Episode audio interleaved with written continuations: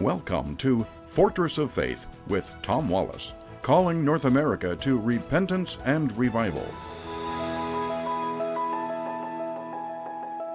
Well, welcome back once again to the corner of truth and courage. You're listening to Fortress of Faith. Uh, we were going to be having Dr. David Kistler back with us here today. He was an eyewitness of what happened there at the Capitol Chaos uh, there back on uh, December, January the 6th, uh, a week ago Wednesday and uh, and all the things that befell that in the in the chaos there. And he was an eyewitness that we had bad actors show up who were not part of the MAGA crowd, and and he got into a bit of a scuffle with some of them, trying to prevent them from doing what they were doing, that uh, breaking in through the barriers. And uh, and sadly, some of the uh, uh, patriots of the MAGA crowd followed them in, giving a bad name for Trump and the movement of the Make America Great and I'm here to tell you that there's plenty of evidence. This was a setup, this was an entrapment uh, by, the, uh, by the liberals to entrap Trump and the Make America Great crowd. And I'm here to tell you that this movement is not over. It is not over at the least. But the presidency of President Trump is going to be over. I'm going to share with you here some things that I'd been hearing for the last three, four, five days. I have contacts and sources. Some of these people are former government people, former FBI, former CIA types, uh, government intelligence. Not at liberty to share why and how I have some of these contacts there, but nevertheless, I have that. And we were hearing things they were coming out of Washington. And I want to share with you some things that looked like President Trump was going to do, but I now have gotten word that uh, this is not going to happen. And I'm here to tell you, America, we were really, really close at what I believe to be the beginning of a civil war. I want our listeners to listen very, very carefully. Some of you are out of the country.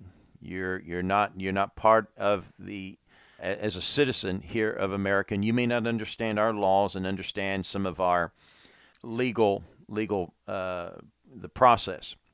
And there's still that I I'm I'm still learning, folks. But you, you need to understand that half of a great deal of those who voted in this election, about 70 million of us, are convinced because we have listened to the evidence of Giuliani. The media has not been showing it.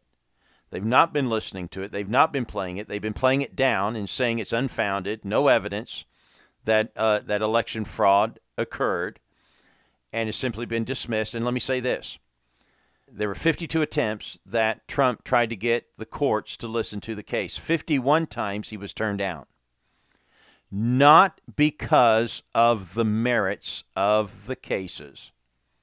In other words, it wasn't because the evidence wasn't strong or compelling, but because the standing for these courts to hear these cases were not there. And this is a disaster in our legal system, in our court system. And as a result of it, Trump was not given his day in court. Now, now President elect Biden has told us, and he's made his inauguration to be a Let's Unite America theme. And, and, and listen, listen carefully. Now, I know Joe Biden would never listen to my broadcast, but if I could talk, if I could say something to, to President Joe Biden, elect, here's what I say You have an opportunity to unite this nation. And it's a very simple thing. All you have to do is this Give Trump his day in court. Let's hear the evidence. I'm sure you don't want to be a president that got there fraudulently. Please give Trump his day in court. Send this back to the states. Let a public hearing be made in the five states where the election uh, fraud is alleged to have occurred, and let's hear the evidence. Don't suppress it and let's get to the truth. If you're the president, then we'll follow you. If not, we're going to have a hard time following you, and we will remain a divided nation. Given that Trump knows the evidence that he should be the president for the next four years, but this presidency has been stolen away from him. Folks, there's a term for this. This is called sedition. This is treason. This is a treasonous act that the players, Biden and Kamala, committed. And Trump was about to go to the last stage. And this is what I was hearing for a few days. And I've kind of been sitting on this for some time, and we've been waiting and watching to see what would happen. And I'm here to tell you, had he done it, here's what here's what would have, here's what he would have done. He would have declared the Insurrection Act.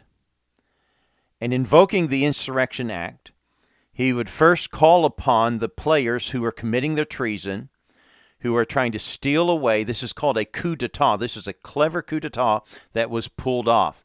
And I'm convinced this has happened, and many of us are. And so, because there was a, a stealing of the election, a coup d'etat, that's a crime. That is that is sedition. That is treason. And he would call on them to end and quit their treason. And if they didn't, then the army, the military, would arrest the parties for their crimes. So, what we would have seen was the arrest of Biden and Kamala, and possibly, I was hearing rumors of Pelosi uh, being arrested too in her parts of her treason to try to remove the president from his office, which is legally his. Now, if that occurred, you know things were going to go south real quickly in our nation. I'm here to tell you, we were days away. This was heavily contemplated. And here's what we were hearing that the Army wasn't with him. The Special Forces were, the Marines were, the U.S. Uh, Air Force were. So we would have had a divided military. And it possibly would have invoked a war amongst the military over this. And as a result, because Trump did not have support, I've heard reports that he has stepped down from doing that. Now I've been sitting on this for, for a while with pins and needles in a in two minds. What should happen? Should he do it? I mean, he has the power and he has the right to protect the presidency from a treasonous act to steal away the election, but it would be seen as one arresting his political opponents. And you know the media is not going to spin it for him. They're going to spin it everything against him. And so we would have had a serious division within our nation. But I'm here to tell you this isn't Trump's fault. Trump's not the one who did wrong here. The wrong is those who have stolen the election. Now that leaves us with what do we do? What do we do? Well, my hope and prayer is that in time God will bring about the evidence. God has a way of bringing justice. And I pray that God will bring justice. And it may be beyond our ability to do it. But God may have a way of doing it. And some things may somehow leak and get out there and may cause an investigation in such a way that the truth will be told. And if the truth is that Biden he did get elected properly without the theft, I'd be happy. I would. I wouldn't want him as our president. I'm going to be honest with you there because I believe he's going to be a disaster for our nation, for our economy, for our defense, and he's going to support things that are ungodly and um, and and put our country at great risk and weakness and and so he certainly I, am not going to be uh, I wouldn't want him to be president, but if he truly deserves to be the president, thing is I'll never know because an investigation will not occur. But God may bring about a way to do this. God has a way of doing these things. Let me remind you God has a way of coming through at in the very end. Remember the story of Esther? I love that story.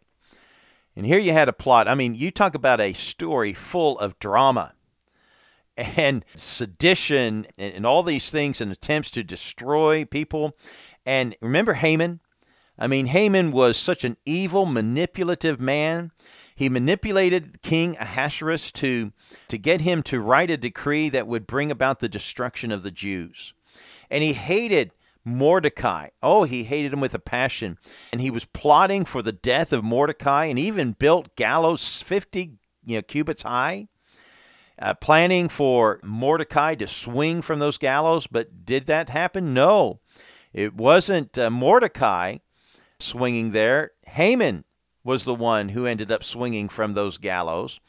And that was after he walked around with Mordecai on the king's horse and calling out praises to Mordecai.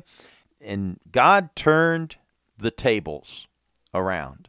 Romans chapter 8, verse 28 says, And we know that all things work together for good to them that love God, to them who are the called according to his purpose. We may not understand why certain things happen the way they do.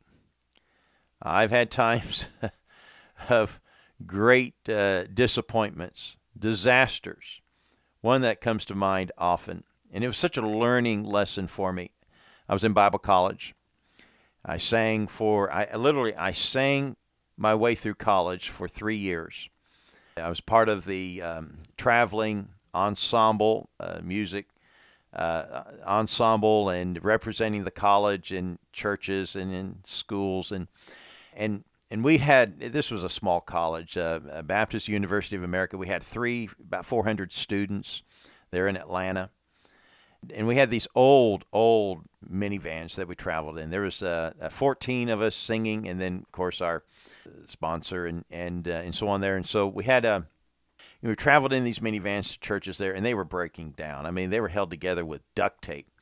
And we prayed that God would somehow give us something better to travel in. And a church gave us a school bus, an old yellow school bus. We prayed for the money to fix it up. We put a new engine in it and painted it and put in new seats. We put in seats from uh, from airplanes. I mean, we had airline uh, seats in this thing. This was great, and everything we had in there was uh, we prayed for it, and God provided it. And it was a great uh, uh, opportunity of us watching God perform and and meet our needs. We just took this on ourselves, and we were getting ready to go on our summer tour, and uh, and we got word that the administration was not going to let us travel representing the college in an old school bus. I mean, this school bus was much better than those old, you know, flea bitten vans that we were riding in. And we were gutted. I mean, we worked so hard on this thing and we were so destroyed with the, what, you're not going to let us uh, travel in that after all the work we did, did on that? And, um, and uh, we didn't realize it that someone had donated to the school two brand new minivans what we thought was God's blessing was this bus. No. God rewarded our faith and our work by giving us brand new minivans. What you think is a disaster, God has a way of turning out for the good. Join us again tomorrow at the corner of truth and courage. God bless you.